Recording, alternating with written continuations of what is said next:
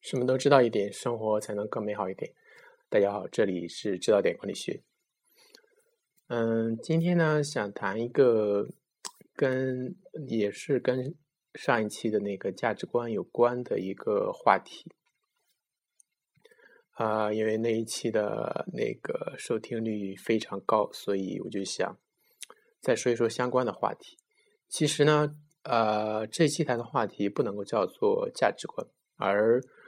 呃，更准确的说，应该是世界观。嗯，说到世界观这个话题，啊，有些同学可能不是很明白什么是世界观。啊，首先我就先说一下什么是世界观。世界观，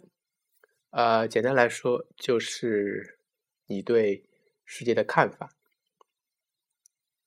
由于呃，我们。国家的这么一个中央集权的模式，导致了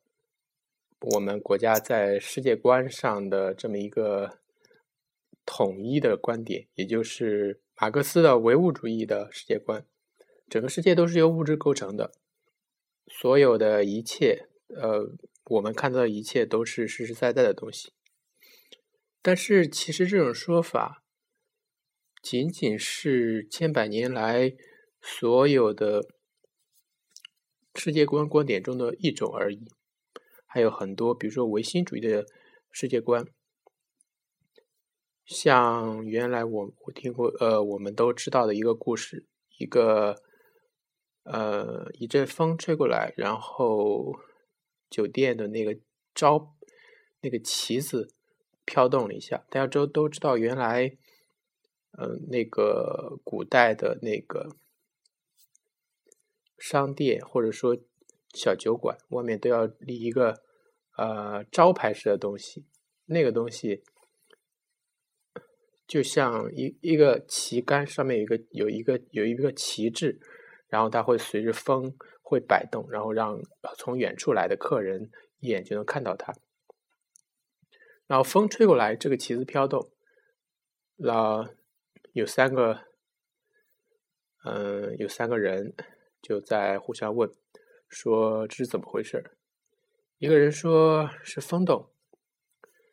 还有人说是翻动，也就是那个旗子在动。最后有一个老和尚说，既不是风动，也不是翻动，而是心动。其实想一想，这种说法是很有道理的。如果你的如果你的内心没有一阵的飘动的话，如果你的内心没有那么一种震动的话，你怎么能够感受到？你怎么能够观察到它的帆，它的帆在动，它的风在吹着帆动呢？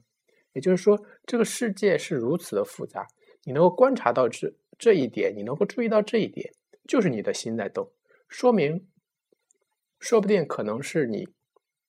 本身有什么纠结的事情。然后你看到那个风动，然后它就会引起你内心的某种变化。所以说，每一种世界观都有它的价值。我们并不能因为一种世界观，它的由于历史或者某种文化的原因占据主导地位，就去否定另外一种世界观。嗯，说到这里，大家可能就有点疑惑了：世界观究竟和企业有什么？企业管理有什么关系呢？嗯，还大家不要着急，听我慢慢的讲。当比如说，我们想一想电影中的例子，为什么很多的好莱坞大片、美国大片，或者说其他的一些很重量级的商业制作？那么吸引人呢？有很多的电影是因为它有一个很设定的很新奇的世界观，就比如《星球大战》的系列，它为整个的，它为观众构建了一个一个原完完整整的世界观。在那个世界观中呢，人们之间的沟通是人们之间的啊，它存在有一种叫做原力的东西。有一点像我们原来武侠小说或者武侠电影中的一种内功的东西。然后呢，它这个虚构的设定在我们的现实世世界中是没有任何投射的，它并不是在影视什么，它是完完全全的虚构的一个世界观。这在艺术手法中或者在呃这种电影中是经常用的一种手法。比如说，为什么我们中国的武侠世界、武侠电影是动作片是如此的吸引人？特别是金庸的武侠武侠小说如此的吸引人，就是因为它虚构了一个。非常吸引人的一个世界观，他构建了那么一群，呃，侠为国为民的侠之大者，他们那一群人实际上在现实世界中是不可能存在的。那样一群侠客本身在中国这么一个中央集权的国家，他们的存在就是对于中对于政府的一个威胁。所以说，中国古代的政府不可能允许这样的人的存在。但是呢？我们中国老百姓，或者说我们中国普通人的心理中，又有那么一种像是侠盗罗宾汉的那种那种人物的期待，就是我们自己没有办法对付，我们自己没有能力能力，没有一种途径和渠道去去解决我们在日常生活中遇到的问题，所以说，我们就把我们的愿望去附加给了这样的一群。啊，那么飘逸，那么有能力，一个人在千军万马中杀进杀出的那么一群人，所以说，这样是这么一种他的虚构，正是因为他的虚构，他的脱离现实，才给了他这么一种独特的魅力。那么我们在做企业中，又怎么样去构建一个很好的世界观呢？可以。先说几个比较有意思的例子，比如说，不知道大家是会会不会经常去逛宜家？中国宜家在宜家的中国公司在中国的扩展是一个很有趣的一个例子。我们很少看到宜家公司在打广告，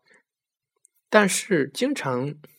诶出现一个现象，就是宜家公司在进入一个。城市之前，他他已经先有了大量的宜家粉，不管是从 什么地方听说也好，不管是呃早就对他这种文化有一种向往也好，就是已经对他有一种期待。嗯，当我去宜家公司有一天去宜家里面逛的时候，实际上我本来是并不想买任何东西的，但是我啊，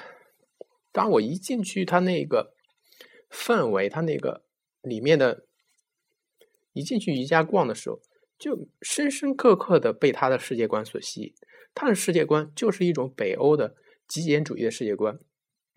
他的那种呃放置家居的那种模式，他把整个的两很巨大的那一个空间分割成了若干个小的家庭，那你进入之后呢，你就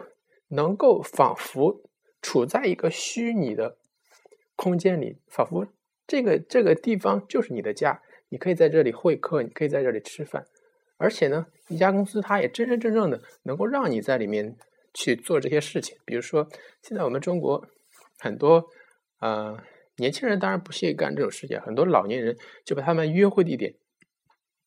改在了一家一家里面，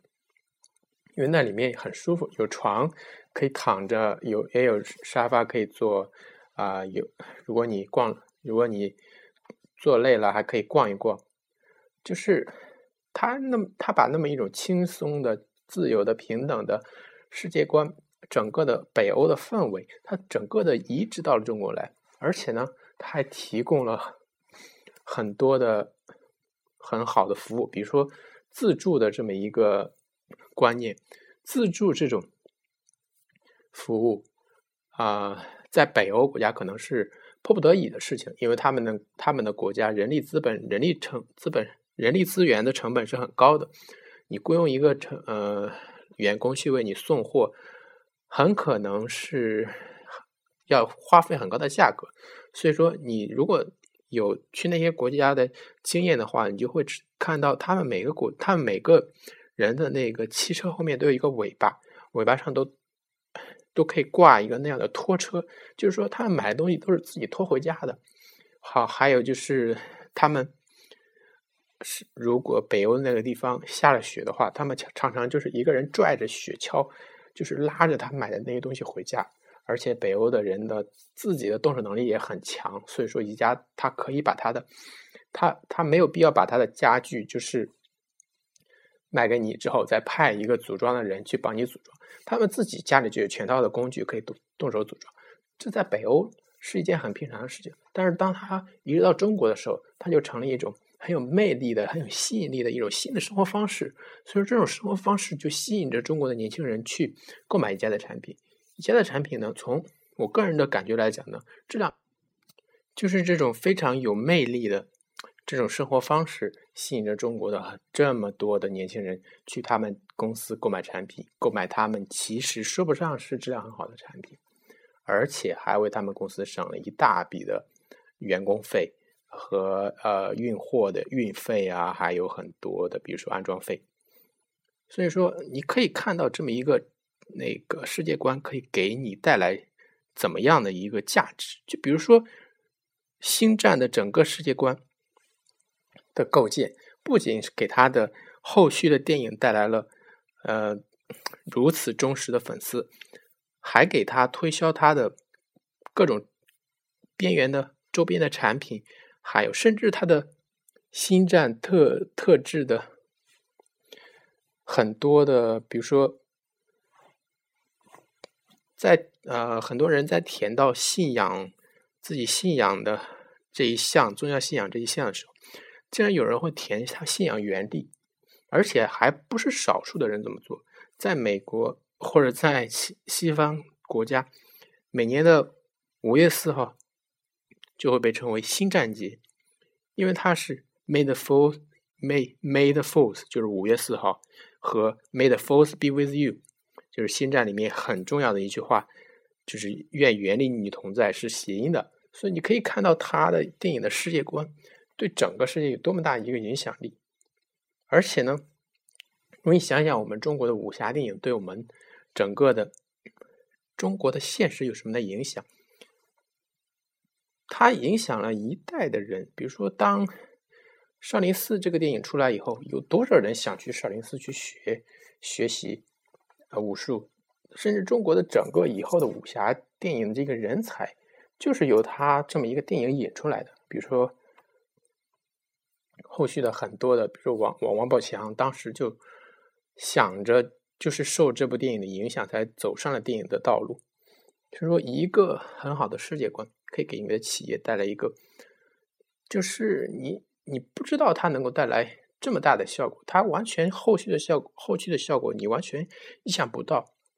比如说，乐高的产品，乐高如果单拿出一每一个产品来说，都是很平淡无奇的，因为它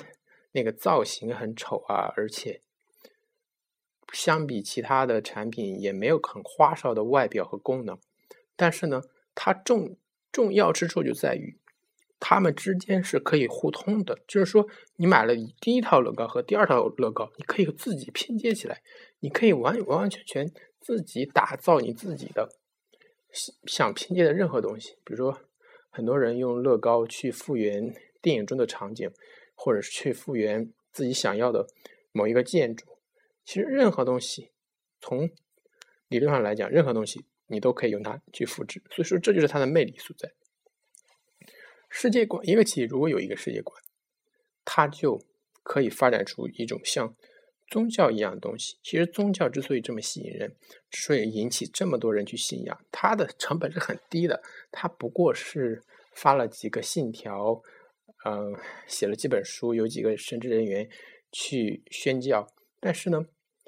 他每年就靠着他的信信众的供养。就可以维持这么大一个全球这么大一个机这么许许多多的宗教机构的运行，所以说这是一个事半功倍的事情。OK，今天就说到这里。